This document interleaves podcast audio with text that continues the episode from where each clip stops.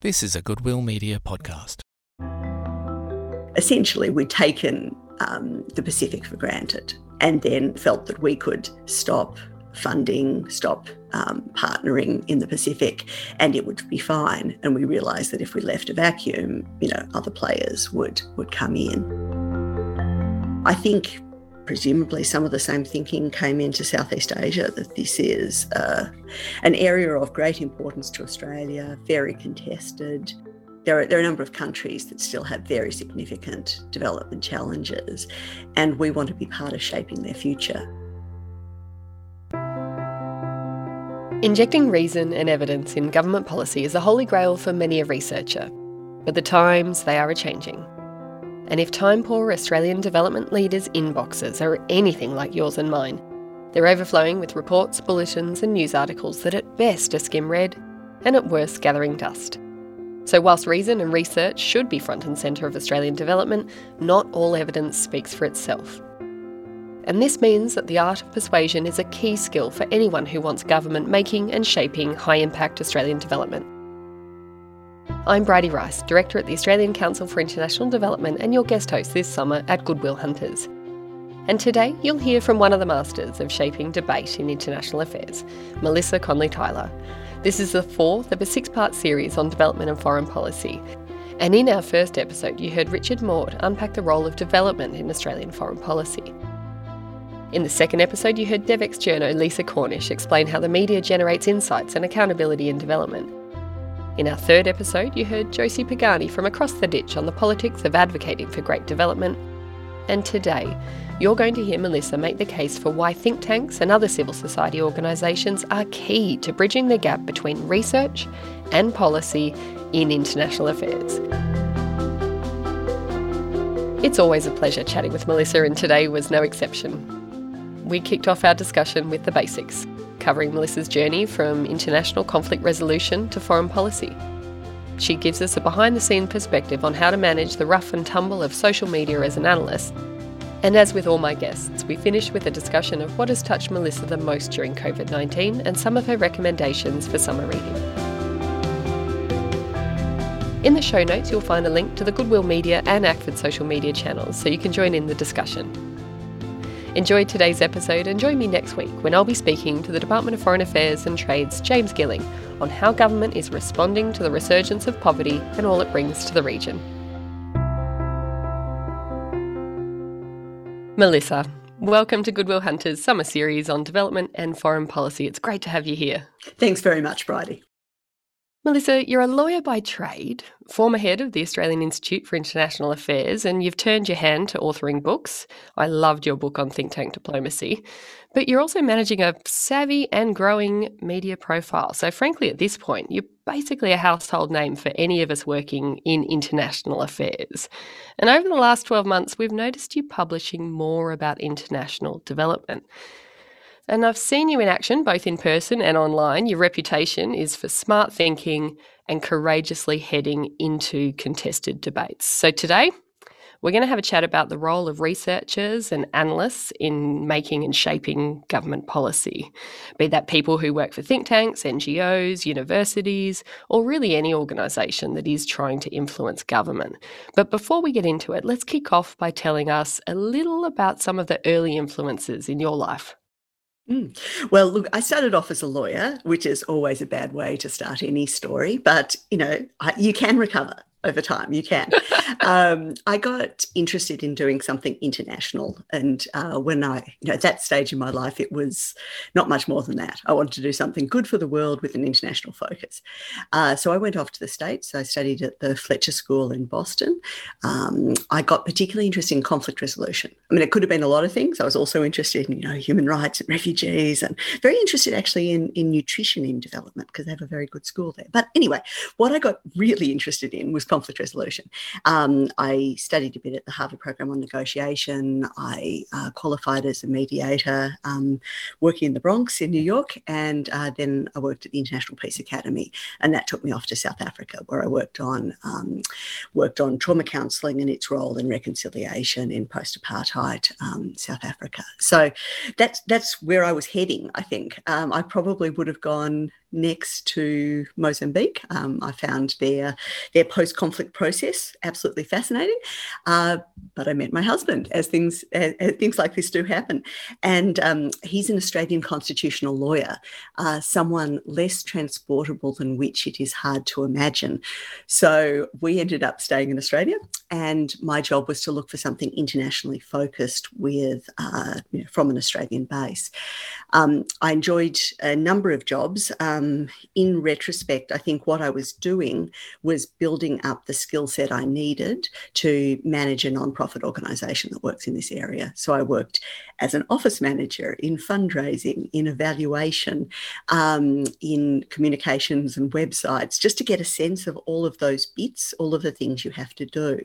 Uh, and so for me, when I started at um, the Australian Institute of International Affairs, that was the dream job. That was the job I'd been building my portfolio for over the previous, you know, however many years. Um, and that was a great privilege. So I had 13 years there. Um, and I probably would have stayed forever, honestly. Um, but the travel was too much. I, I live in Melbourne and the job was in Canberra. So I had 13 years of commuting every every fortnight. Uh, and after 13 years, it was just too much. So I've had two lovely years at the University of Melbourne. Oh, Melissa, I think that there might be a whole other series in love stories and career moves. Absolutely. In your current work, you do seem to sit somewhere on a spectrum between academic, researcher, and policymaker. Is that accurate? Um, certainly somewhere in the spectrum. Um, I've never, well, I've only for a very small amount of time being a policymaker. I worked in Victorian state government for a little while, and that was that was very interesting just to get a sense of of how people are thinking. Um, and this is actually my first time working in, as as supposedly a proper academic. Um, before this, I've always been in. Uh, bridge institutions, as I'd see it, um, organisations which are between policy and research, uh, and the great bit about that is you make connections. The slight downside is you feel like you're not quite part of either community. So if an academic looks at my CV, they're like, well, gosh, you write an enormous amount, but not much in referee journals, thank you very much. Um, and you know, you, you you just feel somewhere in between the two jobs. But it's a really important place to be somewhere in between. Hmm, we might come back to that, Melissa. So, we are here chatting today because of one simple fact, and that is for the first time in a generation, over 20 years, the World Bank is predicting a rise in extreme poverty. And this really raises a question about the long game for Australia and our relations in the region, a region full of emerging economies. Can you tell me a little about what increased poverty in our neighbourhood means to you?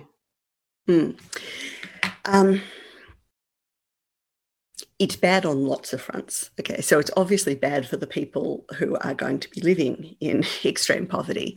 Um, but if you think of it just in, in self-interest terms for Australia, it's bad.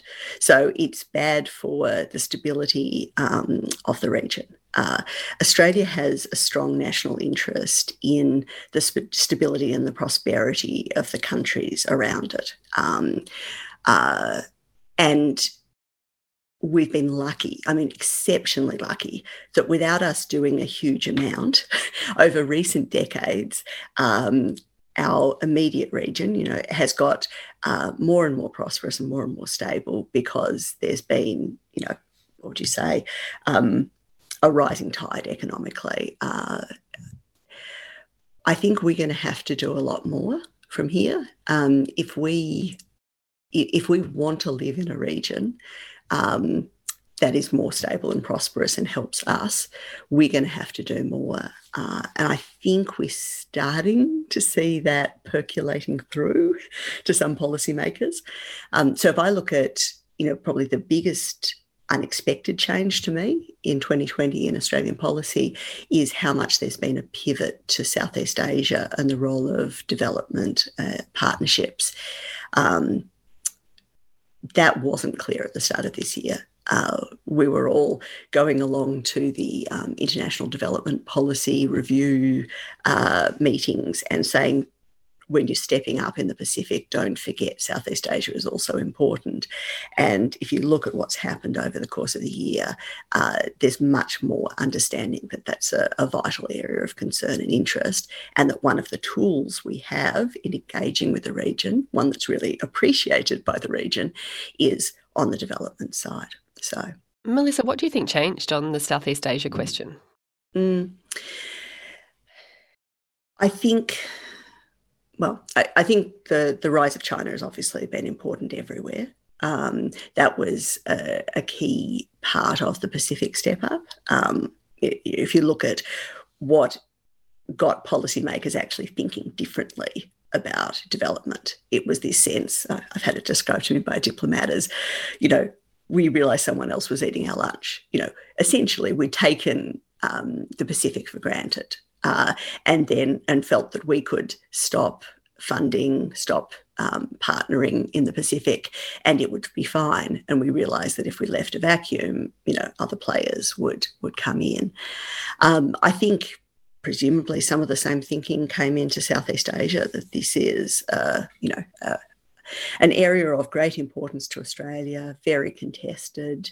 Um, there is you know, there are, there are a number of countries that still have very significant development challenges, and we want to be part of shaping their future. I mean, it matters to us, for example, what sort of country Indonesia ends up being. Um, and if we for example, exit the, um, the, the funding we were giving to the Indonesian uh, education system, the most likely conduit for funding is going to be Saudi money. Now, it should be obvious, I think, to Australians that we'd prefer that that wasn't the case, and we should put our money where our mouth is. So, um, yeah, I think it's a mix, mix both of of the China factor, which has been very important, but also a deeper understanding of where our interests are. Um, mm. I think that has been percolating through. Mm. And Melissa, it seems somewhat natural having started your career in peace and conflict and then spending a lot of time in international affairs that you always had your eye on issues of, of aid and development. But why in the last 12 months did you start publishing? What were you trying to say? Hmm. Look, I think part of it's you, Bridi. You've been you've been doing wonderful work talking about the links between diplomacy, development, defence, and it got me thinking much more. Um, I'd have to say for people like me, probably, you know, I saw myself linked. Well, I was clearly linked when I was at, the Australian Institute of International Affairs with the foreign affairs portfolio. And um, integration of AusAid into foreign affairs changed the thinking. It wasn't something, would you say, sort of separate and technical, which might have been how foreign affairs people thought of it. It was actually now a key part of statecraft in the same way that diplomacy and defence are key parts of statecraft. Uh, so for me, at least, some of those walls broke down, and I thought, well, I, I don't know enough about the you know the technical areas. Obviously, I wouldn't claim I do, um, but I can write about development as a tool for our broader national interest that I have an opinion on and that I should write on, and particularly that sense that too many people just don't understand. That the same way that they don't understand what diplomacy does, and I promise they don't. They have no idea what diplomacy does to help our national interest. I think often they don't understand what development does. Yep. Diplomacy is all about cocktails, isn't it? Yeah, and you know, getting stranded Australians back to Australia, and you know, international trade agreements, and yeah, a few other things too. Yeah, sounds familiar. There's a bit more to the aid program than than uh, just vaccinations and toilets, although that is pretty critical at the moment too. Melissa, I want to talk a little bit about the role of think tanks, or as you put it, I love that those bridge institutions, the organisations that live between research and policy. How do think tanks and analysts try to shape better government decision making? Mm. Uh, I have to say, I, I spend a lot of my time thinking about how to get attention from policymakers, if I want to put it in those terms. So, I mean, they are different cultures for for, for real reasons. Um, policymakers work in uh, work in an environment of um, very limited time, um, trying to find um, uh, you know immediate answers, um, and they're very, uh, would you say, very resistant to anything that looks or sounds theoretical. Um, so, you know, if you want to get the attention of a policymaker, writing in an academic, academic journal just won't do it. So you have to think, how do I find ways to engage? I mean, from the academic side, um, the problem is most of the ways to engage don't get you any kudos in the academic system. Um, you get advancement through a focus on theory, abstraction, and your discipline, not through telling stories to policymakers in a way that they're going to understand.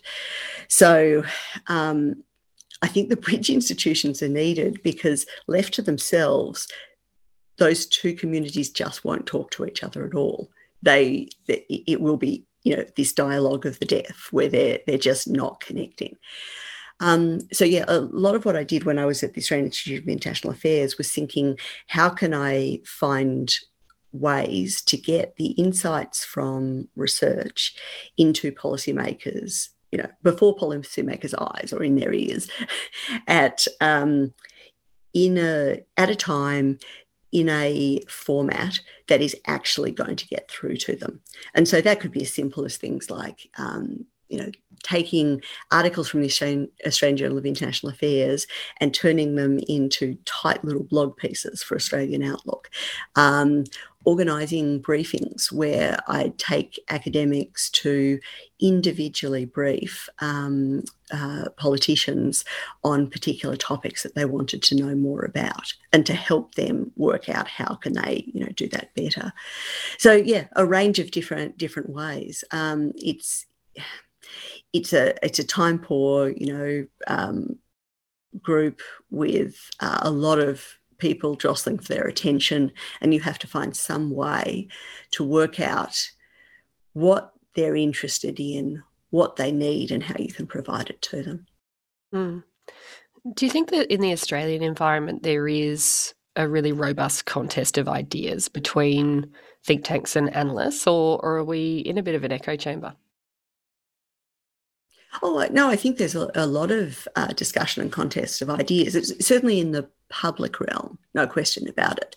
You know, you can find people who have um, quite different views and who are putting it out there. Now, whether that's listened to or not is a different question. So there's always I mean, there's always groupthink in, in organizations. We know that from psychological research. Uh, and at any given time, there'll be there'll be some axioms which have been accepted by the policy group. And if you don't agree with those, you're going to have to work hard to break them down because they, they are just treating that as common sense, as everybody believes, everybody knows, and you have to work hard to get a different view in. Mm. You're a bit of a standout in this field. We are seeing your name everywhere, which isn't the case for many foreign policy analysts, and certainly not the case for a lot of women. What are you doing differently, Melissa? Well, I've loved being at the university. So the last uh, the last six months, I've been in an academic role, and I've never had that before.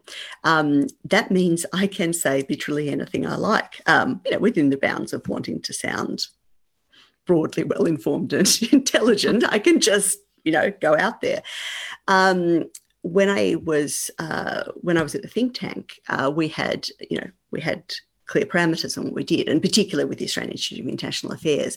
Um, its job is to promote public understanding and interest in international affairs. And in it, the Constitution, it actually says cannot express an opinion on any issue. So Wow. Whatever I thought of, for example, you know, Australia and Afghanistan, couldn't say a word. I could talk about the importance of public education. I could talk about the importance of properly funding our diplomatic service, you know, things like that. that that's in mission. But I couldn't say what I thought on policy. Um, yeah, so this has been like exceptionally liberating. Um, and it helps that it's a short-term contract. I feel like this is a, you know, this is this is my might be my only time where I get to do this in my life, so I might as well enjoy it. Um, I might as well say what I think, um, and you know, whatever that strange phrase is in English, you know, I might as well be hanged for a sheep as a lamb. Like, you know, um, what's the point of being cautious and not saying what I think? Um, people are probably going to dislike it anyway. I might as well just do it. Good on you. So, much, though, has been made of our post-fact era, which, as a researcher Mm-hmm. and, and an analyst, is is a is a frightening prospect for many of us. Um, and there's a few around town who really lament the demise of great public policy making. But it's not like our jobs as analysts and interlocutors with government are new. Do you think that influencing good foreign policy and development policy is harder today than ever before? Mm. I'm always cautious. Um, th- there's a bit of a tendency to think we live in uniquely difficult times. Um, and, I assure you, you know, if you look historically, everybody believes that. Everybody believes that the time they're living in is uniquely bad. You know, like you can look back at the Greeks and they'll talk about the youth of today, you know, dear oh dear. So I, I'm not sure I, it- it's I'm not sure it's getting worse, um, apart from the realm of technology. Okay, so I think most of the things that made it hard to influence policymakers were the same 20 or 40 years ago. You know, that they're time poor, that they're not interested, um, that they care more about, you know, electoral success than they do about perfect policy. Well, you know, th- those are givens, actually. you know, those are just how the world works and you work within that. Um, to me, the miracle is we ever make good policy rather than the other way around. Um, but I, I do think that the, the the changes in technology are going to make it much more difficult to get a consensus on what's happening in the world, what's factually happening in the world, and that's that's a new challenge, at least recently. It obviously it was before as well, and that's that's I suppose where we're going back to. We're going back to the times where you didn't have reliable information on what was happening in all parts of the world, and you had to be a policymaker regardless. You know, we have lived in that before. In this case, I think the biggest problem is that we won't have a single societal sense of what is happening. Um, we will have, uh, because people have, you know, technology that gives them their own personalized view of the world. You know, the the um, the, the information feeds drawn on their past preferences that um, confirm those preferences rather than challenge them. People will have their own information universes where they only have certain sort of information which gives them a particular view of the world. And, and as we get, you know, AI created deep fake photos and deep fake recordings, we genuinely will not know as much about what's happening. And whether we trust something or not will depend upon where we get it from, which will again depend upon our existing um, ideas of who to trust and who not to trust.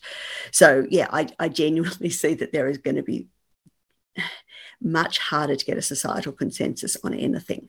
And I don't know what that's going to do to politics. I mean, I think that's going to be fascinating to see what it does do. Um, it may mean, and I'm not sure of this yet, um, but it may mean that we actually focus less of our efforts on trying to inform the general public and more on decision makers. But then it could be the other way. It could be that if there's not many trusted sources of information, bridge in institutions should use their long-term, you know, branding and um, and reputation to become that, to become a trusted source of information when there are very few. So, yeah, I think that's going to be fascinating to watch what that means. Mm, amazing to think what that might mean also for the voices of those in the region who are going to be most impacted by by increased poverty as well. Yeah.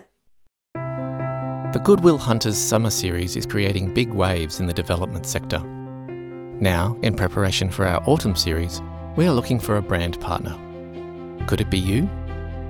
If your company wants to support development debate, promote your work to our audience, and get brand recognition amongst the leaders of this $5 billion industry, then please get in touch. Your ad could be featured in each of our episodes. Details on how to get in touch are in the show notes. So, Melissa, we've covered off on a few key concepts so far. We've we've looked at what economic backsliding means in our region, and, and you've painted a very strong picture and link between Australia's national interest in stability and, and the future recovery of our region. We've looked briefly at the interactions between researchers, analysts, and how we influence government. But I want to go another round on the technology question, and I want us to turn to the topic of researchers and social media. You're clearly someone who is engaging on social media and using it to shape debate on development and broader foreign policy. What are your observations? Mm. Um, oh. Look, it is what it is, I suppose. Um, it's a way to get out to a lot of people. Um, they won't always be polite or nice, um, but they read and thought about and engaged with what you wrote. So it's worth doing. Um, I got the advice uh, last year that you do best when you concentrate on just a couple of social media platforms, um, three at most. So um, I've been working with you know Twitter, LinkedIn, and Yammer to um, let my organisation know what I'm doing. Uh, and you know they're they're okay.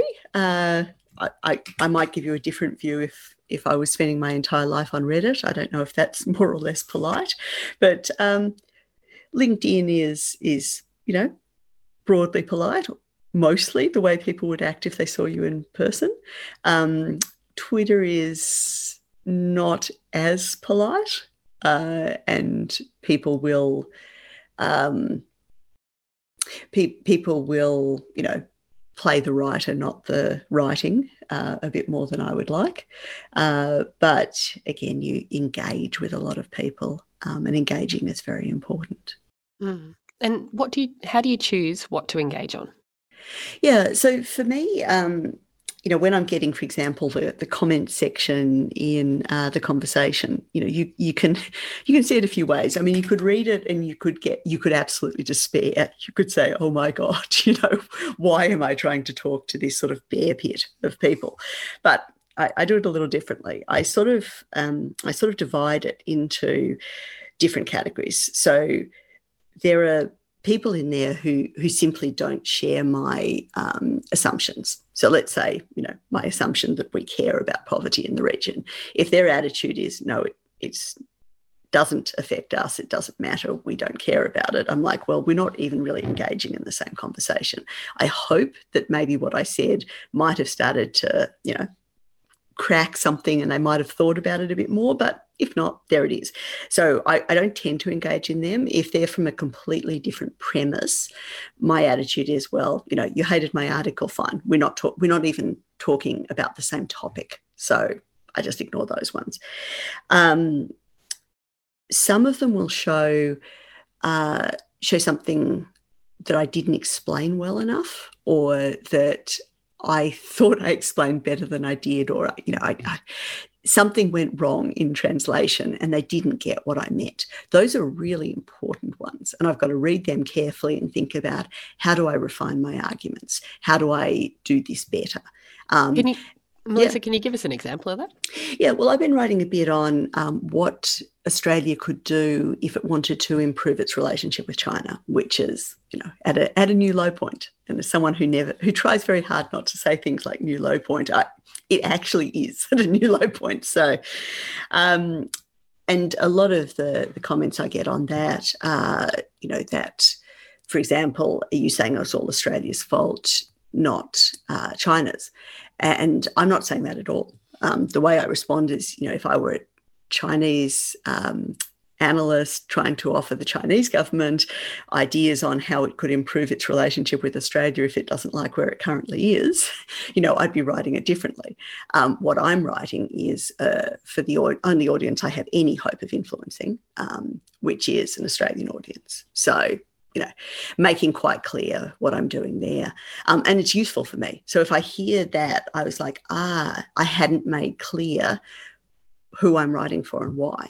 And that I'm not saying it's all Australia's fault. I actually think, you know, conflict resolution says that cycles of, of, of, um, of, deteriorating relationships are definitely caused by both parties. So, you know, there's no question that both parties have been involved in it um, and could have made different decisions. Uh, Yeah, no, but then the last group I should mention that I, when I'm looking at comments on, on social media, is the people actually do want to have a discussion, who are interested in engaging, and they're wonderful. You know, they'll say, oh, I liked what you said here, but I didn't quite understand this. Or what about this? Or have you thought about this?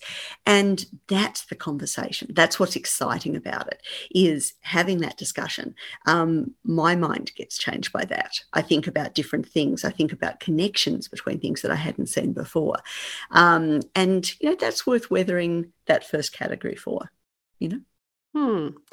And Melissa, something I have noticed about the way that you engage in your writing and social media is that you resist the researcher and certainly the lawyer's instinct to play it safe. You know, the typical let's throw a million big words and heavy concepts out there. Um, but that's just something that you don't do. You always seem to have a narrative. Is that deliberate? Uh, yes, it is. It is. Uh, it's good communication to have a narrative, um, to tell a story. Um, I think we forget sometimes that policymakers work just the way everybody else does. They they need a story, a compelling narrative um, that they can understand and use to um, interpret events, and that they can use rhetorically to explain to others. Um, so telling a story is a huge part of what you want to do, framing that narrative. Um, I, I, I'm, I, am not sure I always do it as well as I want, but I know that that's what I want to do. Um, I also try very hard, you know, to use the techniques of persuasion. Um, I did a did a great course when I was doing my masters on how do you persuade people of things, and uh, I enjoy that. I think about it all the time. Um, whatever your background is, think about what you find persuasive, you know, what helps you. Um, yeah, and I, suppose I'm really lucky. I, I, often have excellent editors who I work with, you know, whether it's on something like The Conversation or East Asia Forum. Um, if you have someone else who can help you hone that argument, who can help you, you know, turn it from, I think I know what I want to say into this is how you change people's minds that's fantastic And editor's re- a good editor really can be so much a part of that um, mm. um, melissa how do you stay resilient in the face of public critique and the rough and tumble of social media mm.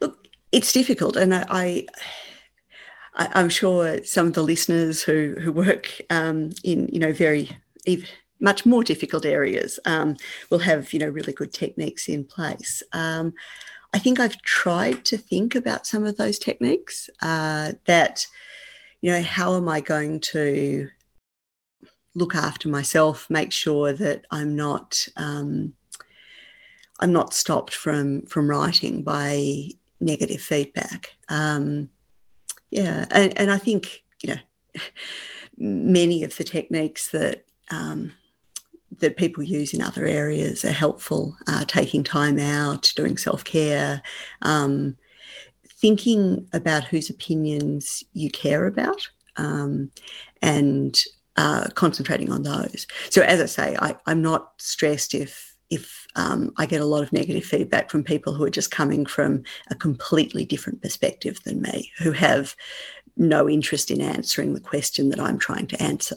Um, but I do care about the people who I consider very knowledgeable. And if I get feedback from them that they thought I put something well, or that I explained it well, or that I helped move debate in a particular area, then I'll take that very seriously.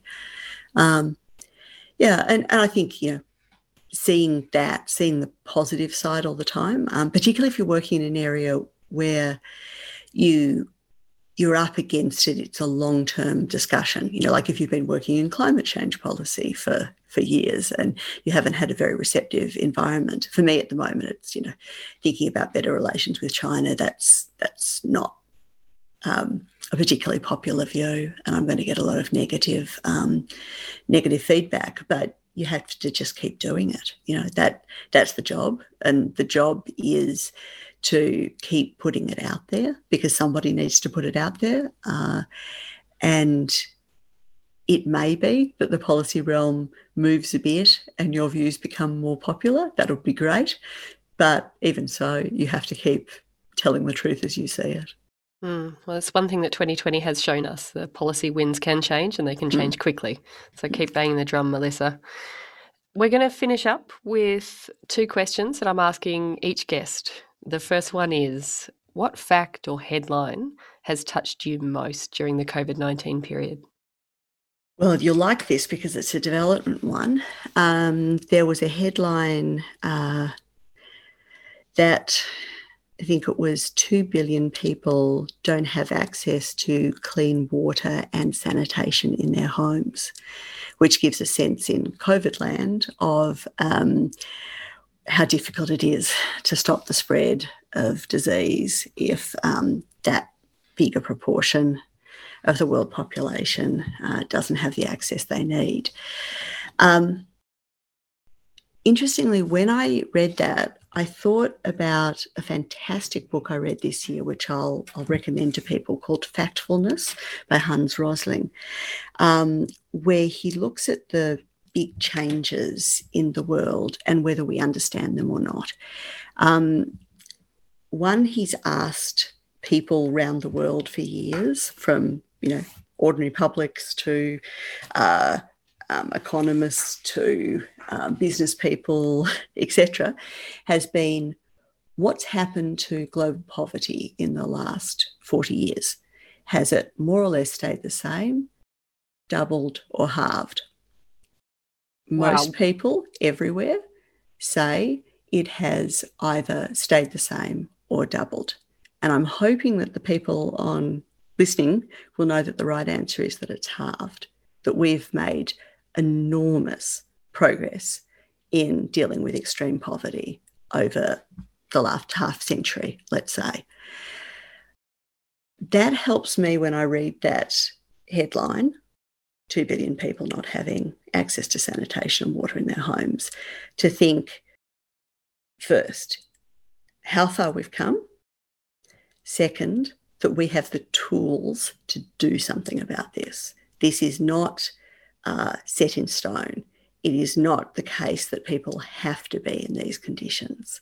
We can and should use the tools and knowledge we have to keep improving life, moving people from, um, in Rosling's book, he talks about four levels, you know, one, two, three, four that you work through, um, moving more people out of the level one, um, very worst situation and keeping moving them up the, you know, the, the ladder of human prosperity um, and and the freedom to live the life that you want to live that comes with that. So uh, I think in the past I might have read that headline and been um, quite uh, quite poleaxed by it, as in that's terrible. What can we do? I am trying very hard to look at that headline and say we've come a long way and we can and should do more. Melissa, that sounds like a perfect note for us to finish on. Certainly, I'm going to put factfulness on my summer reading list. Thank you very much. I think what you're saying is times are tough, but we've done it before. We can do it again um, and bring on 2021. So, Melissa Conley Tyler, thank you for joining us on Goodwill Hunters. Thanks very much, Bridi. It is always a pleasure to talk. Thank you.